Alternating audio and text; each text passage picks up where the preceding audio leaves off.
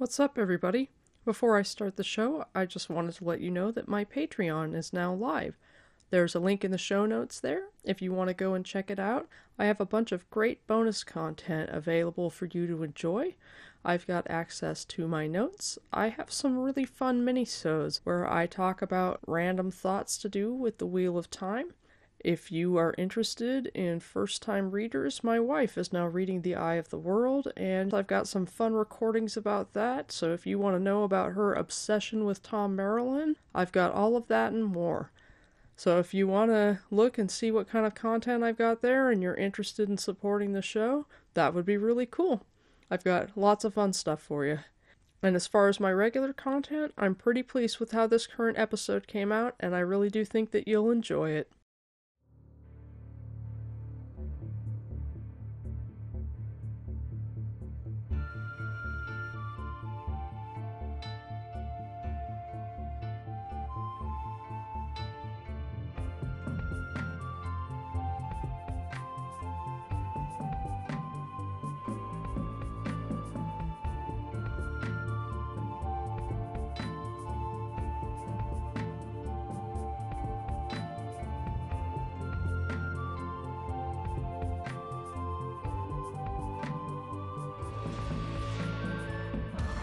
The stone won't fall until the podcast of the dragon comes to your device.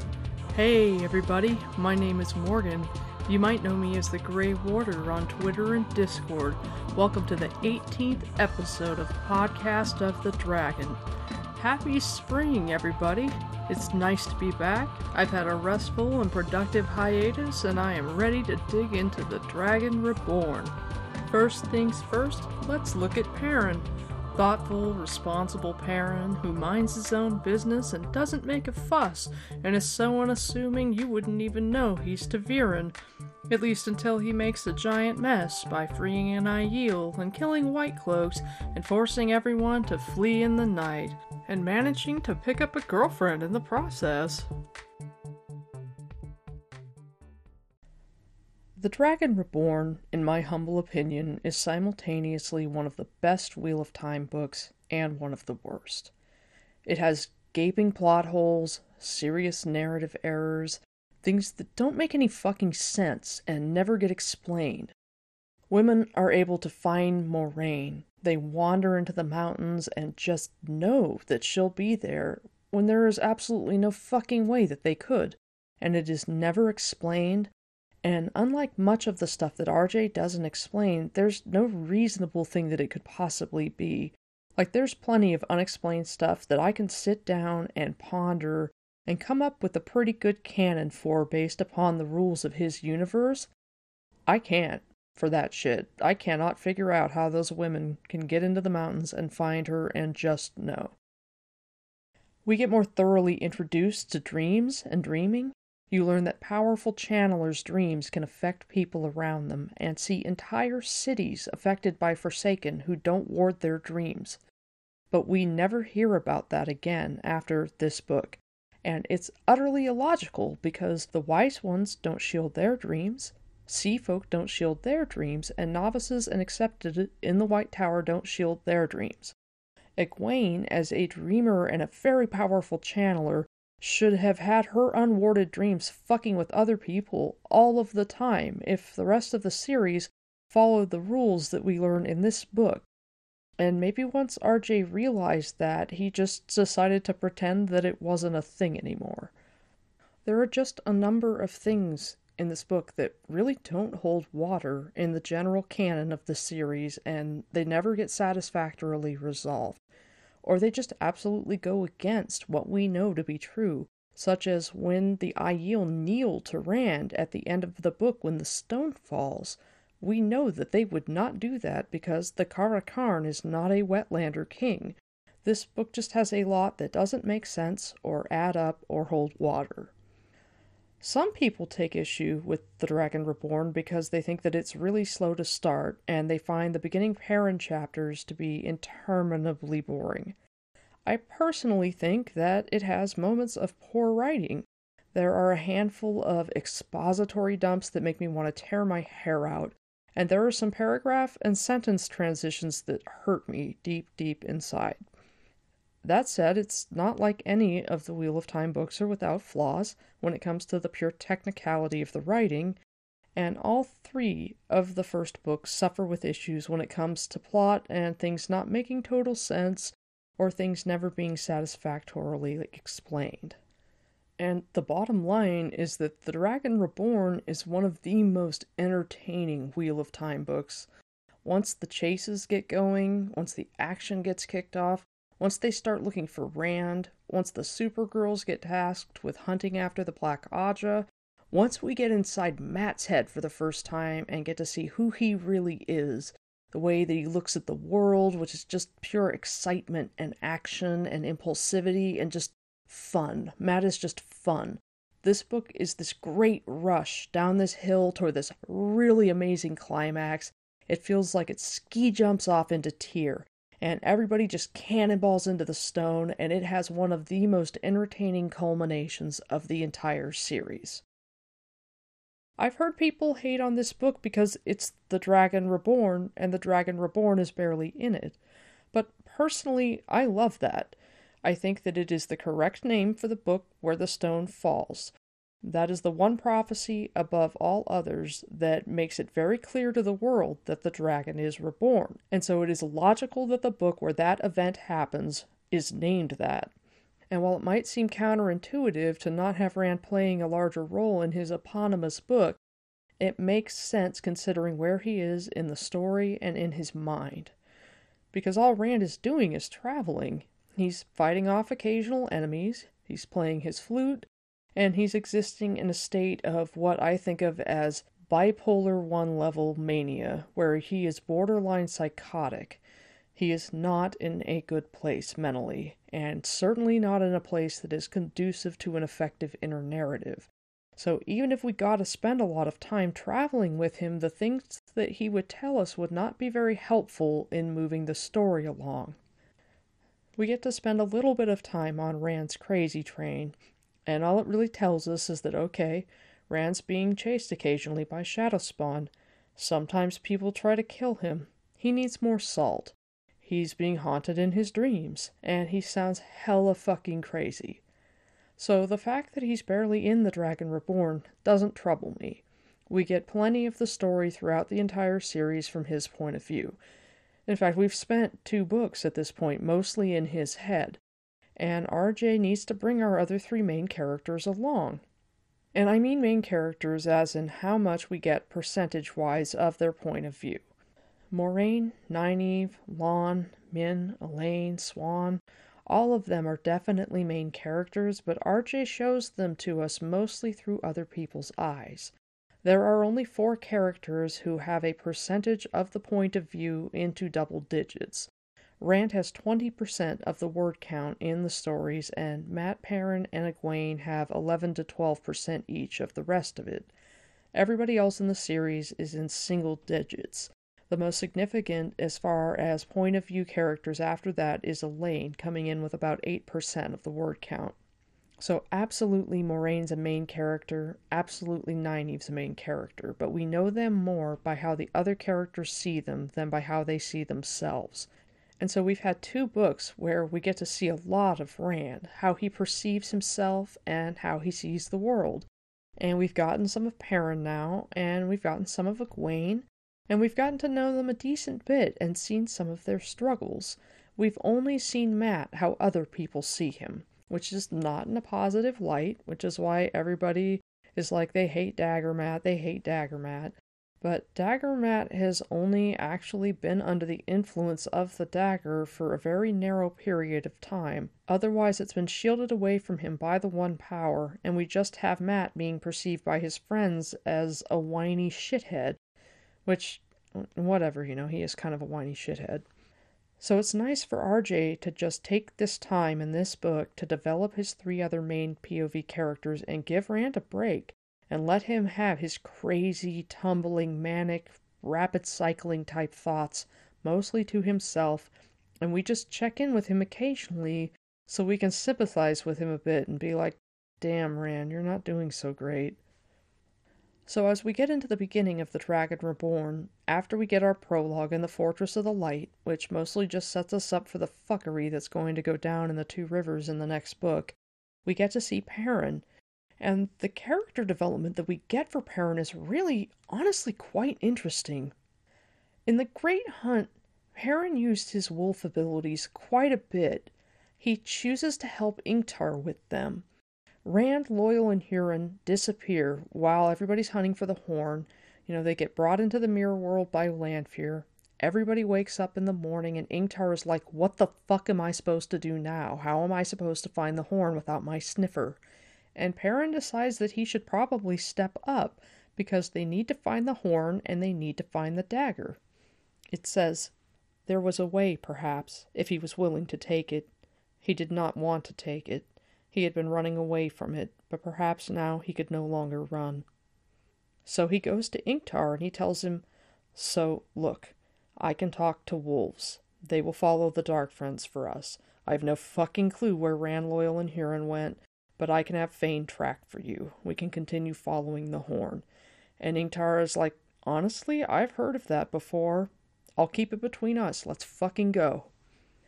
Heron is willing, however uncomfortable he is in his own skin, in the great hunt, in the name of duty, he is willing to make use of his abilities and use them to fight the Shadow, both because the horn absolutely cannot be in Dark Friend hands, and because he cares about Mat and he doesn't want him to not have the dagger because he wants Mat to be healed. And so Perrin spends a large portion of the Great Hunt using his abilities and doing it without any real hesitation he thinks his way through with his careful thought is the way and solves a problem. He's like, there's no way else to track them. Uno can't find any tracks. Somebody has to do something. I have an ability. I can follow them. And he does. He uses the wolves first to track the Trollocs, and later when he, Mat, and Hurin are tracking back and forth along Toman Head as everybody's taking their turn looking for Padan Fain's trail, and they're checking through a village Hurin has finally found the trail, and they have to run out real fast as the White Cloaks come in. Perrin uses his abilities to get intelligence on the White Cloaks. He asked the wolves, Hey, will you go down and check it out so we know that they aren't following? It says, After a time, images came back to him, what the wolves saw white cloaked men on horses crowding around the village, riding among the houses, riding around it, but none leaving, especially not westward. The wolves said all they smelled moving west was himself and two other two legs with three of the hard footed tall ones. And of course Geofram Bornhald happens to see him as he's dashing out of the village, which sets up the White Cloak fuckery in the Two Rivers as we see it beginning to build in the prologue of The Dragon Reborn. But reluctantly at first, and then perfectly willingly, Perrin uses his abilities in the Great Hunt. But at the start of The Dragon Reborn, he is desperately resisting them. The first chapter starts out with him, Uno, and a bunch of the Shienarans waiting in the mountains for one of Moiraine's agents who manages to inexplicably know where to come and find them. And he's sitting there on his horse and observing his surroundings, and the narrative is letting you know that it's early spring and kind of giving the description. You've had the Wheel of Time turns and ages come and pass, and it's narrowed down into where everybody is sitting on their horses waiting. And it says, he sniffed the wind without thinking. The smell of horse predominated and of men and men's sweat. A rabbit had gone through those trees not long since, fear powering its run, but the fox on its trail had not killed there. He realized what he was doing and stopped it. You'd think I would get a stuffed nose with all this wind. He almost wished he did have one, and I wouldn't let Moiraine do anything about it either. Something tickled the back of his mind. He refused to acknowledge it. Perrin, in the Great Hunt, would not want to block out smells. However self conscious he was in his own skin, however uncomfortable he was with his powers, he made use of his ability. And we don't get a lot of descriptions, but whenever we're in his POV in the Great Hunt, he's using his hearing, he's using his sight and his sense of smell. And if the wolves had reached out to him, he would have talked to them, especially if they were making such an effort to reach him. So if taken at face value, you start The Dragon Reborn and you're looking at it and you're like, whoa, whoa, whoa, wait a minute. The last book he's using his powers, he's talking to the wolves. and now he's not? That doesn't make any fucking sense. And a person could take it as a lazy narrative mistake or lack of continuity because there's no explanation of why it would be one thing and then the other. But RJ sometimes does things intentionally but doesn't explain them. And so, if you assume this turn in Perrin was purposeful, take it upon yourself to ask what changed, and think about what might make this turn of events absolutely realistic. Why would Perrin go from using his powers to not using them? Why is he suddenly so unwilling? Why is he suddenly trying to stop himself from even using his sense of smell? Why is he suddenly, dare I say, feeling dirty again, perhaps?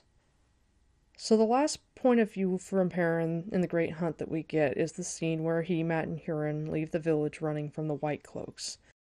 They get back to Verin, and they make the decision that five will ride forth. So he, Mat, Rand, Hurin, and Ingtar head into Falme to look for the horn. Mat fuels the dagger in High Lord Turak's house, and they head over the back wall, break into the house, and find the horn and the dagger. And Turak and a bunch of his soldiers confront them, and a guy reaches for the horn and Mat just fucking cuts him on the back of the hand and the guy dies horribly, all bloated and black because the Shadar Logoth dagger is bad fucking news. And it says, You see, Ingtar said softly, we are no easy meat. Suddenly he leaped over the corpse, toward the soldiers still goggling at what was left of the man who had stood at their shoulders only moments before. Shanawa! he cried. Follow me! Hurin leaped after him, and the soldiers fell back before them, the sounds of steel on steel rising. The Seanchan at the other end of the room started forward as Ingtar moved, but then they were falling back too, before Mat's thrusting dagger, even more than from the axe, Perrin swung with wordless snarls. The way this is written makes it sound like if not for Mat's horrifying murder dagger, Perrin, snarling Perrin, wolf eyed Perrin would be the most terrifying thing that these Seanchan had ever faced. Then Rand has his duel with Turak and manages to kill him. Everybody comes back in, and it says Mat still had the horn and his dagger, its blade darker than the ruby in its hilt.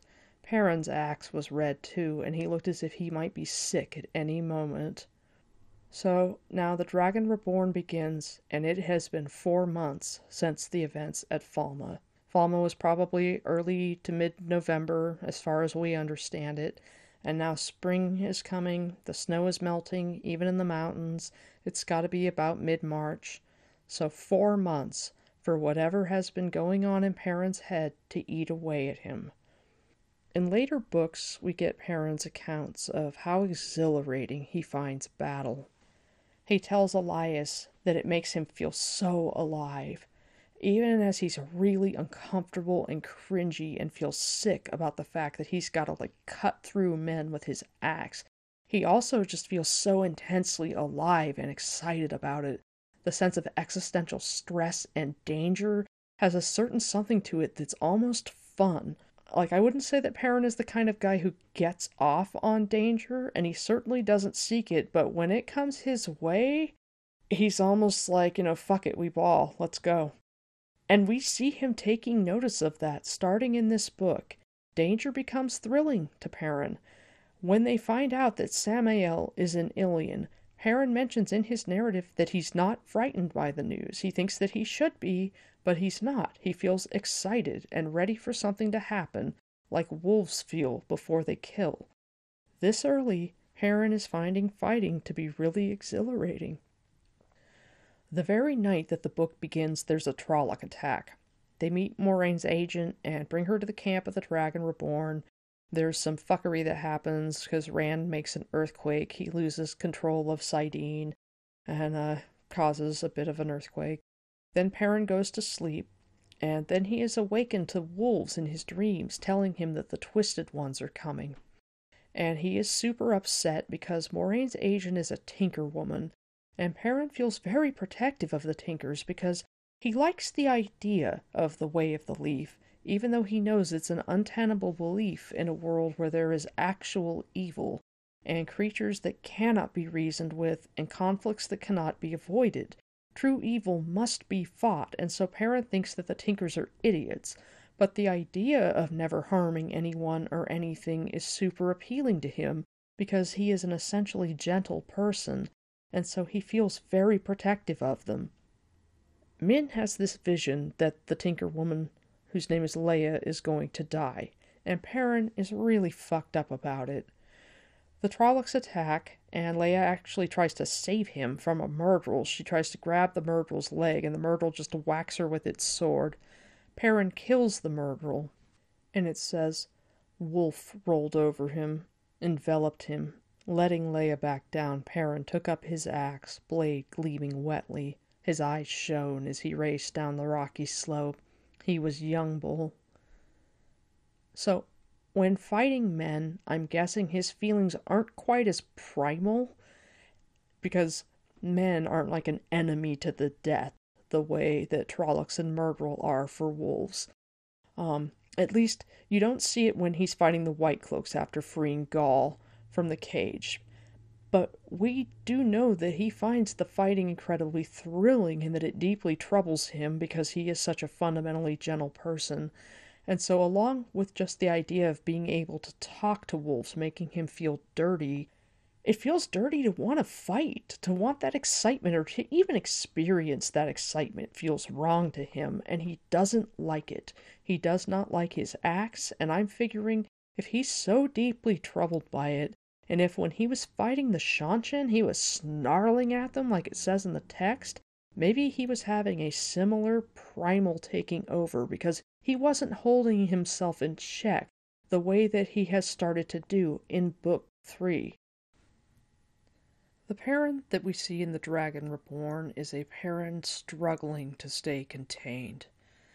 Egwene has a vision when she's dreamwalking of Perrin basically chained to a column, He's holding the chain in his own hands. He's barely allowing himself to sleep, constantly held in check because he is so afraid of his powers and the potential loss of himself. He's so frightened of it. So I'm thinking, you know, we have no inner narrative to tell us what happened.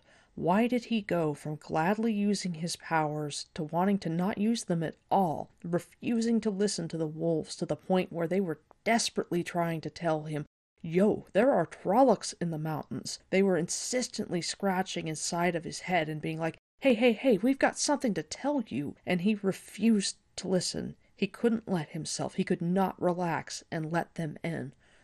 What happened?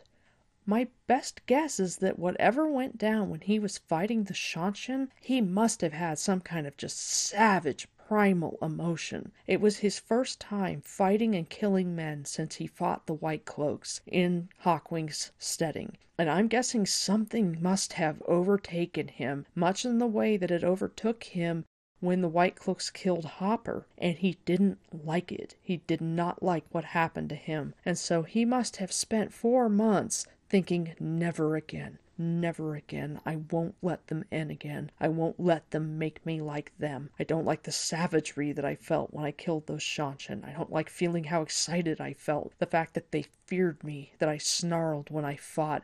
It's probably because I was letting the wolves talk to me. It was probably because I used my abilities. I probably lost some of my humanity while I was doing it. It was so risky. It was so dangerous. I had no choice at the time, but I don't have to do it again. I will never do it again. I'm just a man. I can use my hands. I just, I have regular abilities. There are other ways. I'm not going to let myself fall into this trap. Because whatever he felt while he was fighting and killing those Seanchan in Lord Turak's house was disturbing to him. Maybe he wanted to throw his axe aside and use his teeth there too. That would have been too disturbing. Feeling eager and excited is bad enough for someone like Perrin because this Perrin right here hasn't come to accept that that's just how he reacts to battle and that there's nothing wrong with that. When you're in danger of your life, it's okay that your adrenaline has kicked up and that you're a little amped up and that kind of excitement, if it helps you stay alive, you don't need to beat yourself up for it but mentally becoming the wolf without pity or mercy and feeling almost like savage joy. Perrin doesn't like that because Perrin fundamentally is a sweetheart and the divergence in himself troubles him so much. Maybe during Flicker Flicker, he experienced lives where he actually lost himself in the wolves lost himself and didn't know that it was a choice he had made on that divergent timeline. We learn later in The Gathering Storm or The Towers of Midnight, we learn that when he's trying to express to Hopper how afraid he is of losing himself, and Hopper just doesn't get it, he doesn't understand what he's talking about, we learn that running with the wolves in the way that Noam, the wolf brother that we meet in Jarra in The Dragon Reborn, is a choice. You don't lose yourself to the wolves, you give yourself to them. But maybe while they traveled by the portal stone, he saw himself in other lives, and he just saw Perrin the wolf. You know, Perrin who was young bull, Perrin who had a mind filled with racing wolf like thoughts, much the same way that Noam does when Perrin tries to reach out to him like he would to a wolf. But he didn't know that that Perrin, that wolf like Perrin, made the choice somewhere along that divergent timeline that got him to that. And so maybe seeing that was really troubling. Maybe he has a memory of that. Or maybe it's just that at the start of The Dragon Reborn, he's had four months in the mountains with lots and lots of wolves around, getting lots of brushes against his mind. And at this point, his dreams are already starting to get weird. He hasn't heard about the world of dreams yet, and I don't even know that he's touched Tel'aran'rhiod yet because he hasn't had his first dream with Hopper in it. But when he goes to sleep that night, before the Trollocs come, he's stripping down to his underwear and basically sleeping in the freezing cold to try to keep from sleeping too deeply because he's already had some manner of fuckery in his dreams and he's afraid to let himself get too comfortable because if he sleeps too deeply, he loses control of himself. Perrin starts this book still incredibly uncomfortable in his own skin. He's still self conscious about his eyes. He's self conscious about the fact that the Shienarans tease him for his youth. And at this point, he's likely self conscious about his ties to Rand. As Perrin and the Shienarans are waiting for Moiraine's agent and they're out in the woods, it says, He sometimes wondered at the way they deferred to him and followed his lead.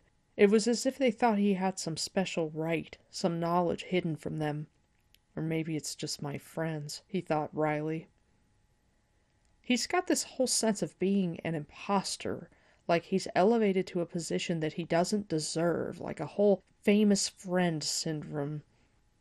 We know that one of Perrin's ta'veren talents is leadership. People want to follow him.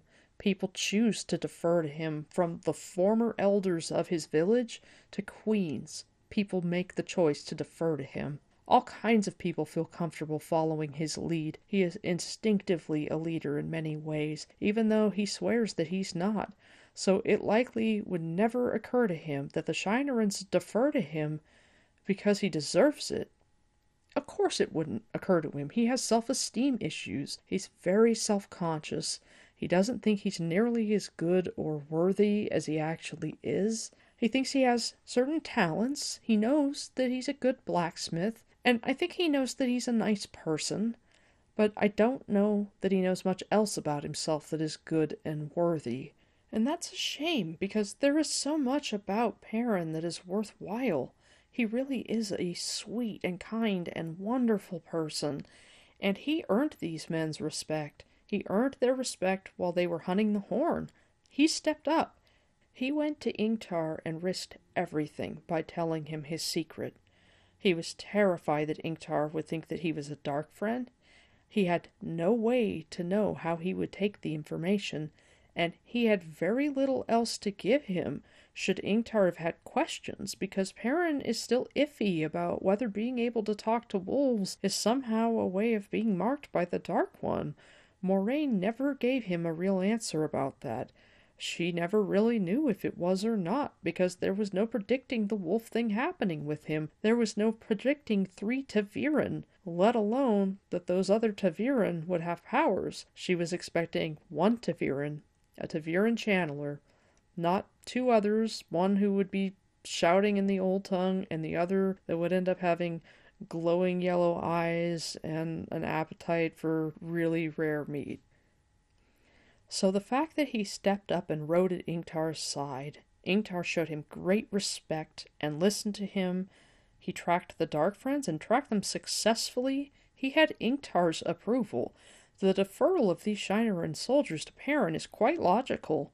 And Perrin is a steady person, you know. Sure, he is the Lord Dragon's friend and someone the Lord Dragon listens to, and obviously that would also make him someone that they might defer to. But it's not only that he is worth listening to, he is worth following, even this early.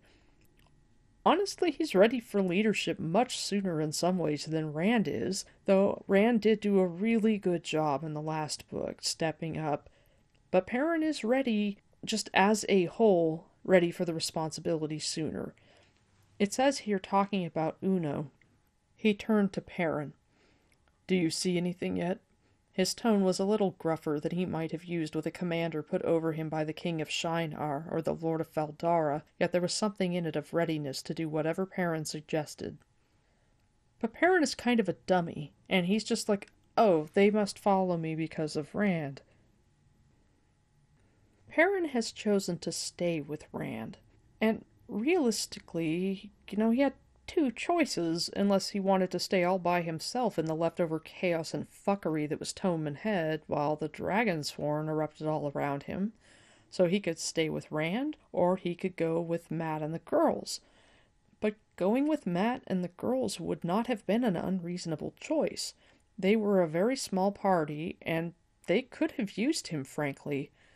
Hurin was not an incapable male escort, but he was hardly intimidating, and I'm guessing that Mat didn't look very imposing when he was skeletally ill. And while the women can absolutely take care of themselves when push comes to shove, showing your use of the one power is often not a wise thing to do. And in many places, women are seen as easy prey. So having men there to discourage people from starting shit is helpful. It's the same reason women often have men record their voicemail, a preventative measure. So Perrin, his beefy axe wielding self, would have been a very useful asset on the journey with Nynaeve, Elayne, Egwene, Verin, Mat, and Hurin but Perrin feels tied to Rand. It says in the text that a journey by Portal Stone convinced him that his life was bound to Rand's, and so he chose Rand. And I wonder what their relationship was like over the winter. I feel like Perrin empathizes with Rand a lot, and he identifies with him a lot, and Perrin is a thoughtful person who works hard to think about what things are like for other people. He's very empathetic, and so I can see him looking at the way the Shienarans treat Rand and imagining what that must be like to have people who weren't particularly impressed by you, people who are so fucking hardcore that they make you feel like a giant wimp, even with your blacksmith shoulders, or Rand's got those hardcore abs, but like the Shienarans are so extra. They're pretty metal. And those men are basically being worshipful and no longer even treating you as a human being because you've basically become like a god to them. And so you can't even connect with them anymore. And it leaves you feeling so isolated and alone and they can't even understand how unintentionally cruel they're being to you just by pushing you away and forcing you to be an other and not accepting you as one of them anymore because they've elevated you above them. And Perrin looking at that and seeing how much that hurts Rand and how bad it would be for him and understanding that because he would know how bad it would be for himself. And so I see Perrin working very hard to try to be there for Rand. And I'm sure that Rand could probably be very difficult. I'm sure he was kind of a grouchy asshole. But I also think that Perrin would make a real effort to just try to talk as much about normal things and just be really chill with him and make jokes and stuff. And I think that they probably would have done an okay job of counterbalancing the Shienarans as much as they could between him and Min and Loial. Because Loial doesn't give a shit that Rand can channel, and Min is just always making fun of him. And you get Rand's internal narrative later on thinking about Min, and he always thinks about how he could relax and be himself around her. And so I'm imagining these four months of Perrin, Loial, and Min helping Rand just by being kind of relaxed and fun around him and trying to help him chill out because they just treat him like he's human. They treat him like he's still kind of a dumbass and make an effort to not be impressed by him, whether they actually aren't impressed by him or whether they're managing a good facade of trying not to see him as he has changed. They make fun of him, and, or they're just nice to him, and they're just a support system that he desperately needs.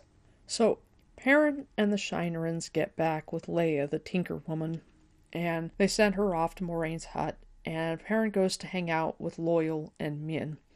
And so Leya goes into Moiraine's hut, and Rand comes out, and it says, he has been arguing with Moiraine again, Min said quietly, all day this time. Perrin was not surprised, yet he still felt a small shock. Arguing with an Aes Sedai. All the childhood tales came back to him. Aes Sedai, who made thrones and nations dance to their hidden strings. Aes Sedai, whose gift always had a hook in it, whose price was always smaller than you could believe, yet always turned out to be greater than you could imagine. Aes Sedai, whose anger could break the ground and summon lightning. Some of the stories were untrue, he knew now. At the same time, they did not tell the half. I had better go to him, he said. After they argue, he always needs someone to talk to. I can't imagine that Rand did very much relaxing over the winter, even though he had plenty of time to recover from the wound in his side and the general like exhaustion that that would have wrought upon his body and just to gather himself in general but any relaxing that he did was probably thanks to the kindness and the support of Perrin, Min, and Loial. And Perrin knowing that Rand always needs someone to talk to after he and Moiraine argue means that I'm guessing Perrin has gone and done a whole bunch of very supportive talks with Rand over the course of the winter. Perrin really strongly identifies with Rand. It says, For a moment, Perrin simply looked at him, a man who could channel the one power, a man doomed to go mad from the taint on saidin, a man, a thing, everyone was taught to loathe and fear from childhood. Only it was hard to stop seeing the boy he had grown up with. How do you just stop being somebody's friend? Perrin has never been super troubled by Rand channeling, because he knows what it feels like to have this sense of uncleanliness. He feared that the wolves were the Dark One's influence for a while, and he is currently terrified, fighting off what he thinks is his own form of insanity. And he knows what it's like to lose yourself and hurt someone without meaning to, which seems to be the essence of what it is to be a male channeler you go crazy and you hurt people. Or that is what people think of when they think of male channelers. That's their MO. Because that is what the breaking of the world was. That's what Lews Therin did. He went nuts and he killed his family, and so that's what people think of when they think of male channelers. And while obviously not everyone who suffers the kind of psychosis and insanity that the taint on saidin invokes is going to do violent acts, if you lose the ability to control the one power, you can hurt people by accident. And I feel like the majority of people with saidin induced psychosis who do things that are unintentionally harmful aren't hitting people with lightnings or fires the way Lews Therin Telamon does in the Eye of the World's prologue, or the way the man in the glass columns is described to Rand ancestors, like he's zorching the singing da'shain who are trying to remind him of who he was while the people flee the city. But when you're psychotic to the point that you have had a total break with reality and you have access to powerful forces that control the universe, if you can move mountains and effortlessly unmake things, and you're not thinking and not noticing, and you're just not doing so great mentally, you're gonna cause harm and hurt people without meaning to. Like when Fedwin Morr finally has his break with reality, and Min has to convince him to play with blocks because he is going to build a tower and basically brick her up to keep her safe. You know, that's not someone being murderous, that's someone being helpful without understanding that no, your help will kill me. So it is very hard for Perrin to fear or loathe Rand because he sees way too much of himself in him. And while he may not be able to move mountains with his power, to hurt someone is to hurt someone is to hurt someone in Perrin's eyes. Perrin cares about Rand, and he feels tied up in his fate. He feels responsible for him. He feels like it's his job to help him in any way he can. It says, I understand you were arguing with Moiraine again. The same thing? Rand drew a deep, ragged breath. Don't we always argue about the same thing? They're down there, on Almoth Plain, and the light alone knows where else. Hundreds of them. Thousands. They declared for the Dragon Reborn because I raised that banner, because I let myself be called the Dragon, because I could see no other choice. And they're dying, fighting, searching, and praying for the man who was supposed to lead them dying, and I sit here safe in the mountains all winter. I I owe them something. You think I like it? Perrin swung his head in irritation. You take whatever she says to you, Rand grated. You'd never stand up to her. Much good it has done you standing up to her. You have argued all winter, and we have sat here like lumps all winter. Perrin feels tangentially responsible for the Dragonsworn. They may not have declared for him, but he is the kind of person where if you support a cause, you're beholden to the fallout, good or bad.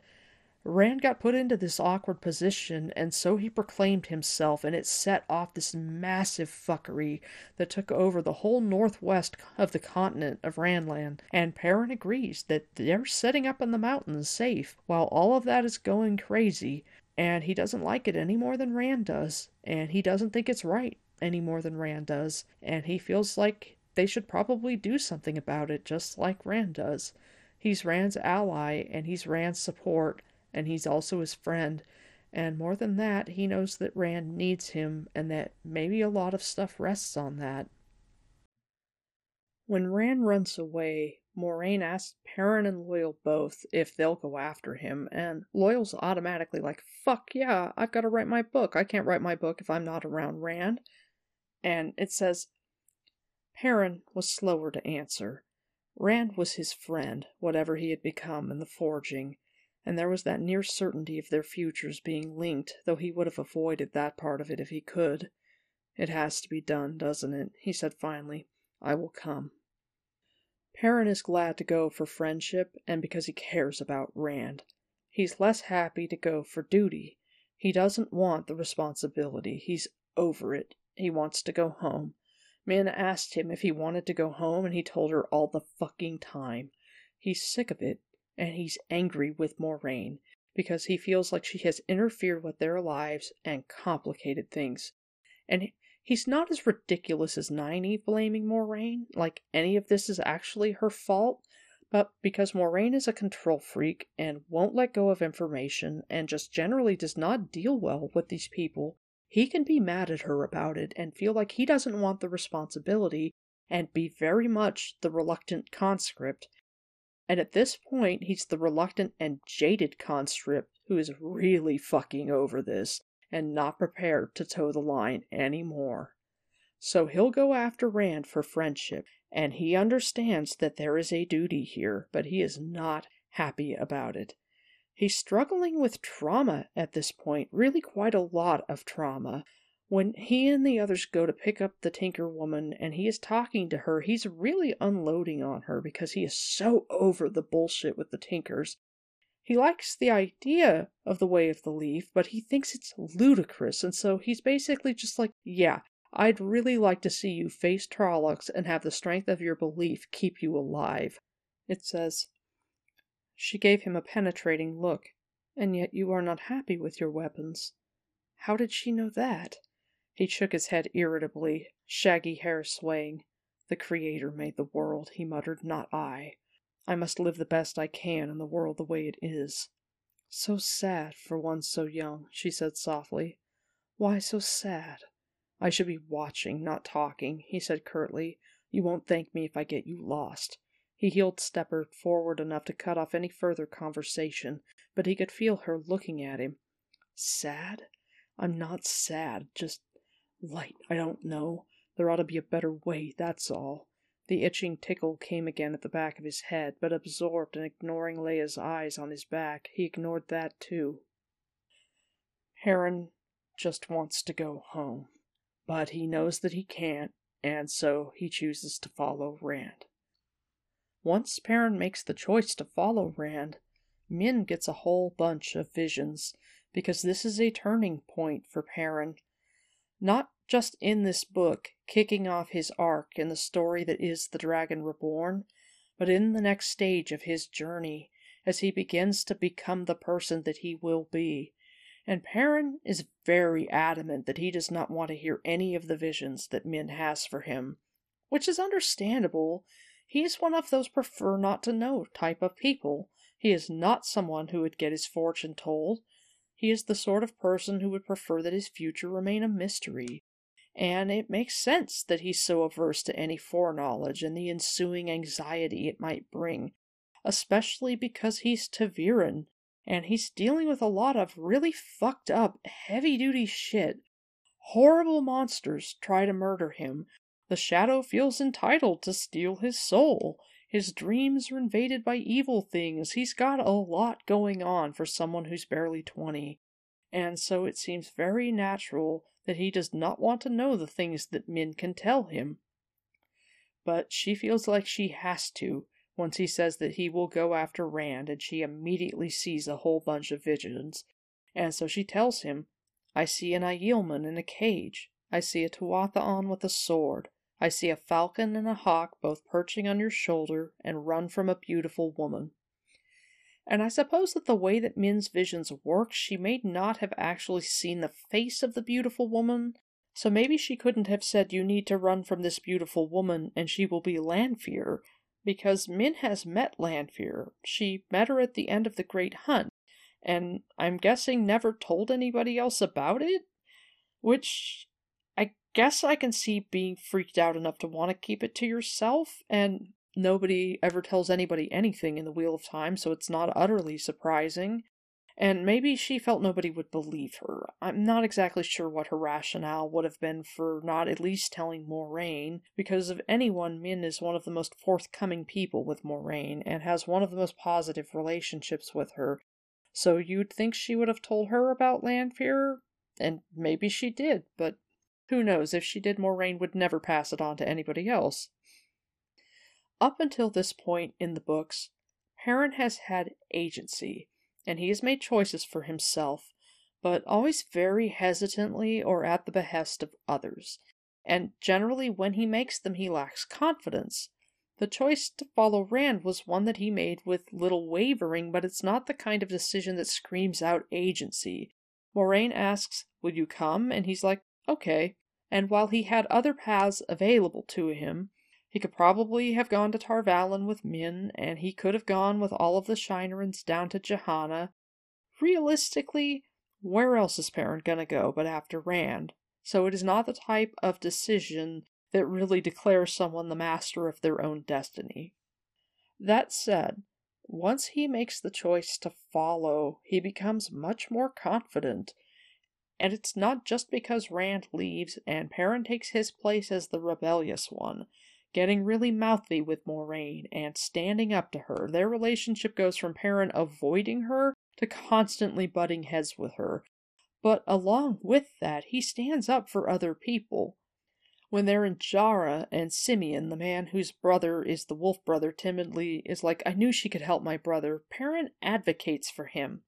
When Lan, as Faile follows them downriver and they're in Illian, and she's basically saying, I know there's nothing that you'll actually do to keep me from going with you. And, you know, frankly, I don't like presumptuous people, and the presumption of her joining them on their trip is such that I would not blame Moiraine if she tied Faile to the docks with the one power and left her there. But Lan coldly says, You want a fucking bet? And Perrin calls him out for it and is just like, Dude, you don't need to fucking do that. That is out of line. Perrin asks questions of people. He's in a group with an Aes Sedai and a warder and an Ogier, and then it's just him. And he basically gets assumed to be a servant a lot when they go to different inns on their trip, as they're traveling through Ghealdan and Altara toward the Manetherendrelle, where Moiraine has to decide do we go down river to Illian, or do we continue cross country as we chase after Rand? And so Perrin, who would have been quiet before, who would have kind of kept to himself and deferred to others and not drawn attention to himself. That Perrin that we knew before is gone. Perrin opens his mouth, like, hey, have you seen? And Moiraine and Lan are like, shut the fuck up. But he doesn't really. He might alter his questions a little and maybe stop flat out asking, have you seen this nutty ginger? But Perrin continues to make inquiries and assert himself. And Remen, Perrin asks the innkeeper, Why do you have an Aielman in a cage? Basically implying that it's fucked up. He's making a moral judgment when he asks, even if he doesn't say it flat out. And he does not hesitate to speak up and be insistent and advocate and stand up for people. He has been growing this whole time, and now he is starting to blossom. He is not backing down. And he is morphing into implacable Perrin. He is having his becoming, and he is becoming don't give a fuck Perrin. Despite this, Perrin doesn't really harden quite yet. It will take serious tragedy to harden Perrin because he is such a nice person. He's prone to second guessing himself about whether he might be in the wrong. Perrin would be the kind of person who would write letters to the Am I the Asshole column on Reddit, and everybody would be like, How could you even ask that question? You were obviously not the asshole. When Simeon is really nice to him, you know, Perrin realizes that everybody in Jarra is going to know about Noam's yellow eyes, and therefore, rather than an oddity, his eyes will be instantly recognizable, and people will know that there is some connection to wolves, even if they think that it was all in Noam's head. So Perrin asks, Hey, could you bring me something in my room? And Simeon's like, Yeah, I'll bring you your food, I will bring you wash water, you will not need to leave. You can stay in your room until it's time to go. And Perrin feels really guilty because his snap judgment when he first looks at Simeon when they first arrive is that fucker looks like a frog, which people think things like that. People make associations, and sometimes they're not the kindest. I mean, who doesn't think that Mitch McConnell looks like a turtle? But you know, Mitch McConnell is not the kind of person who would bring you your meals in your room and take away your chamber pot and be super nice to you. You know, Mitch McConnell would steal your health care and expect you to live for a year on $600 and then tell you it's your own fault that you're sick and poor. And so you don't have to feel bad for thinking that Mitch McConnell looks like a turtle. But Perrin feels bad for thinking that Simeon looks like a frog, especially after Simeon is so kind to him. And when they're in Remen, and he leaves the inn to go free Gaul. Lord Orban, the hunter for the horn who captured Gaul and ended up getting wounded in the process, is talking and telling the tall tale of how he and his oathsmen fought twenty Aiel and killed most of them, but gee, the survivors must have carried all the bodies away, and they lost six retainers and captured one. So Perrin is listening as he's leaving the inn, and he's hearing the last bit of the story that Orban is telling.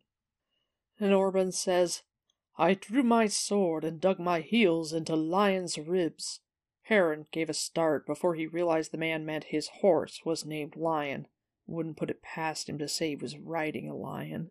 He felt a little ashamed. Just because he did not like the man was no reason to suppose the hunter would take his boasting that far. Perrin has a powerful sense of kindness and fair play and decency, and that kindness and fair play and decency lead him to make the choice to free Gaul. He doesn't give a shit if this Aielman killed some people. You know, he doesn't care. His interaction with Orban has let him know enough of the type of man that he is that he doesn't care. It's like there are things that you do and things you don't do, and you don't dangle someone in a cage so kids can throw rocks at them. That crosses a line. And the thing with Gaul is a self fulfilling prophecy because Min sees a vision and tells him this is a turning point in your life, but she never says that he has to do anything. The Aielman in the cage could simply be a symbol, like it's a symbol of a place, Remen, where something significant will happen, and you know that you're at that place because you will see the Aielman in a cage, and that's a reading of the pattern that lets you know time and place. At the place where the Aielman will hang in the cage, at the time that he is there, a significant thing will happen in your life. And the significant thing that happens in his life is that he meets the falcon there. So something fateful occurs in the sense that he meets the falcon or he draws the falcon to him. But Perrin determines that the vision means that action is required. He decides that the Aiel in the cage means that he has to do something. It says, The Aiel in the cage. What Min saw was always important, but how? What was he supposed to do? I could have stopped those children throwing rocks. I should have. It was no use telling himself the adults would certainly have told him to go on about his business, that he was a stranger in Remen and the Aiel was none of his concern. I should have tried. No answers came to him, so we went back to the beginning and patiently worked through it once more, then again and again. Still he found nothing except regret for what he had not done. Maybe the vision does mean that Perrin must do something, Maybe his shoulders are not enough to attract the falcon on their own. Despite the fact that he, Lan, Moiraine, and Loial provided such a strange and attractive trail that Faile's interest as a hunter was piqued. She was staring at him as he went up the stairs in the inn when they first arrived, so he had her attention before he ever did anything with Gaul. But perhaps that wasn't enough, and it took freeing Gaul and the aftermath to convince Faile to follow him. As they're on the boat, it says, are you following me? You were staring at me back at the inn. Why? And why didn't you tell them what you saw? An ogier, she said, staring at the river, is obviously an ogier, and the others were not much more difficult to figure out. I managed a much better look inside Lady Alys's hood than Orban did, and her face makes that stone-faced fellow a warder. The light burned me if I'd want that one angry with me. Does he always look like that, or did he eat a rock for his last meal? Anyway, that left only you. I do not like things I cannot account for. Once again he considered tossing her over the side, seriously this time, but Remen was now only a blotch of light well behind them in the darkness, and no telling how far it was to shore. She seemed to take his silence as an urging to go on. So there I haven't. She looked around, then dropped her voice, though the closest crewman was working a sweep ten feet away. An Aes Sedai, a warder, an Ogier. And you, a countryman by first look at you, her tilted eyes rose to study his yellow ones intently. He refused to look away, and she smiled. Only free a caged Aielman, hold a long talk with him, then help him chop a dozen white cloaks into sausage. I assume you do this regularly. You certainly looked as if it were nothing out of the ordinary for you. I sense something strange in a party of travelers such as yours, and strange trails are what hunters look for. So perhaps his shoulders, however delicious I have a thing for shoulders might not have been enough.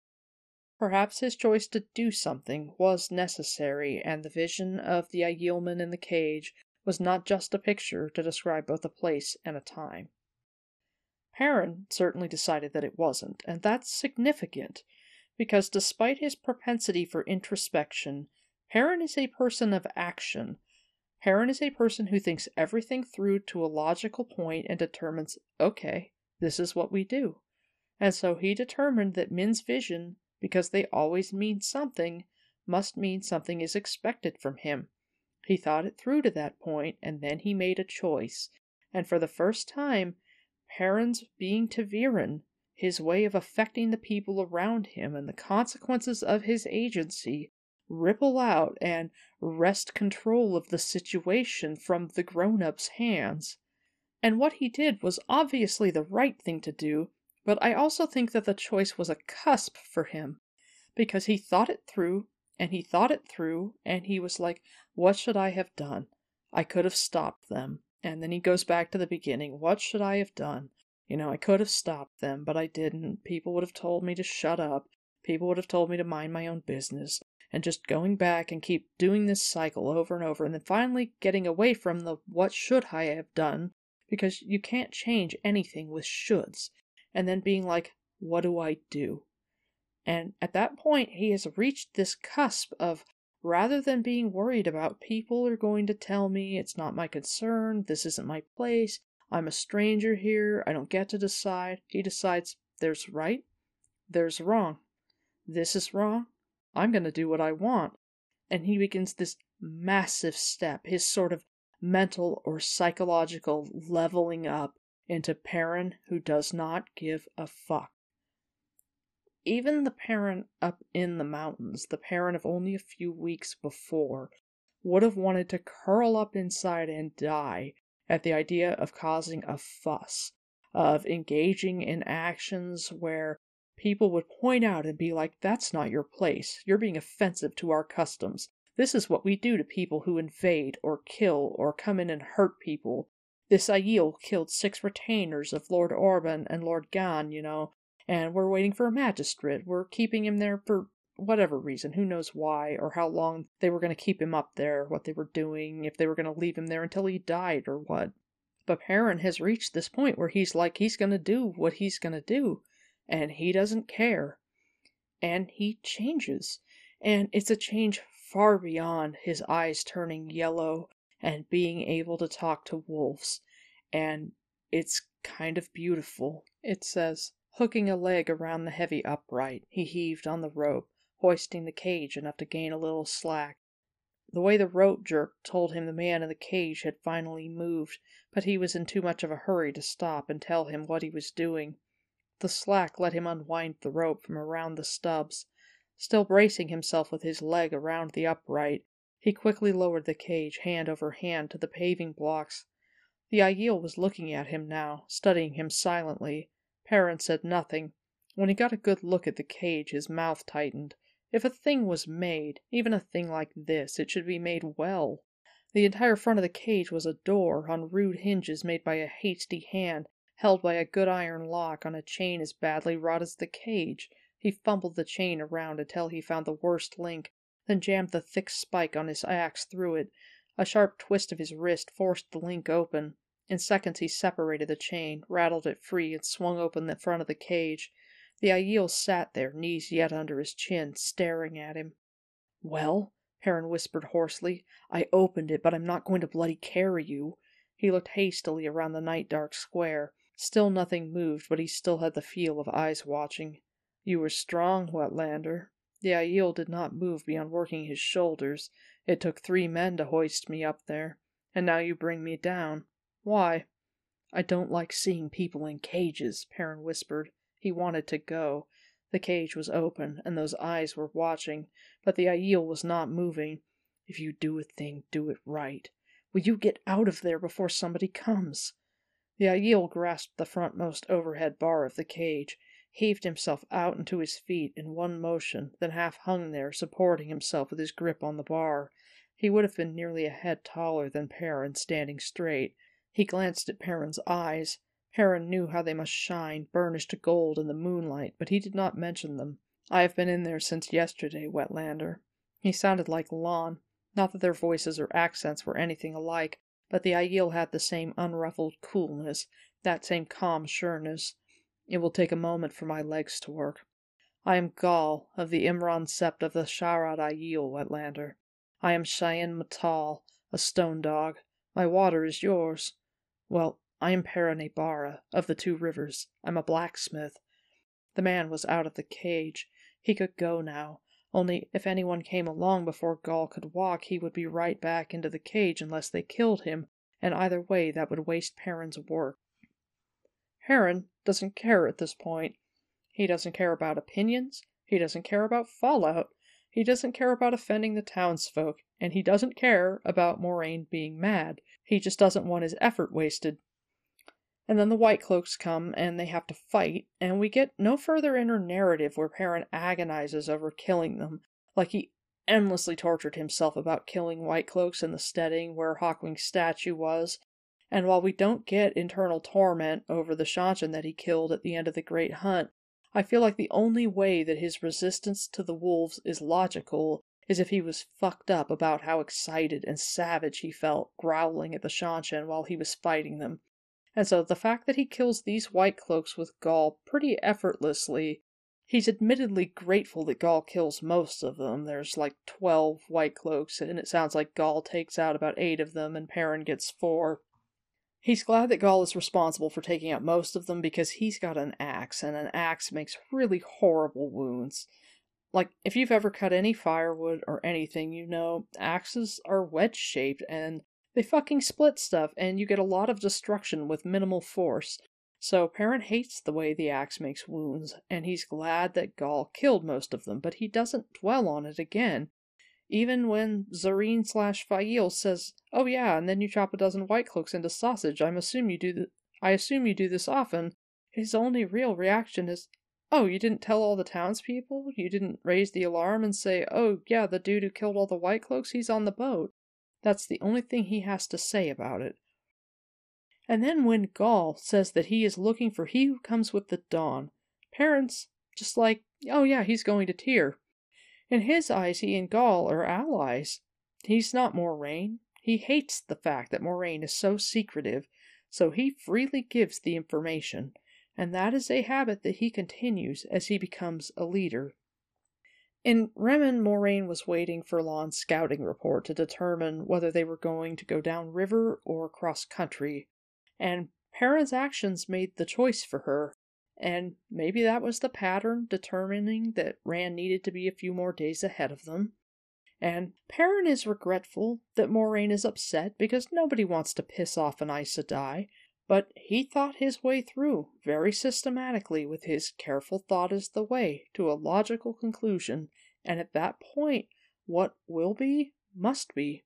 Moiraine is a soldier and however disgusted she was by Gaul being in the cage, she would not have done anything about it because she has a mission, and she will not risk endangering it for anything. Perrin, rebel and reluctant conscript that he is, isn't held in by those constraints. Freeing Gaul was the right thing to do, and the consequences that came from that at that point for the new Perrin, the Perrin that stands up for people, the Perrin that opens his mouth, the Perrin who advocates and asks questions, this Perrin who does not give a fuck. As far as he's concerned, he's sorry that she's mad, but you know what? The wheel weaves as the wheel wills. I hope you've enjoyed this episode of Podcast of the Dragon. I honestly really enjoy Perrin's story arc in this book and seeing him change and become someone new. I'm not a big fan of Faile, but even so, it's fun to hear from him and see what he goes through. It's good to be back making content. Um, I had a good time on my hiatus and I learned how to do a whole bunch of stuff, including record in Audacity, but I am glad to be back and talking to you people. You can find me on Twitter at Warder Gray, that's Gray with an E. All of my other links are in the show notes, including the link to my Patreon if you want to go there and help me out. If you could rate and review my show, that would mean a lot to me. I'd appreciate it if you could also tell a friend about me if you have a friend that likes Wheel of Time and is interested in a Wheel of Time podcast that's a little bit different. If you're into cool discords, you should check out WoT Trivia and Games if you want to play some really cool games and hang out with some fun people. And you should definitely check out the WoT Fandom and Calendar Discord if you want to find other Wheel of Time content creators. There are a ton of us now. My music is by Kevin MacLeod. I'm the Grey Warder, and if I decided that Min's vision meant that I had to free the Aielman in the cage, I'd have to get Loial to help me, because I have weak little arms.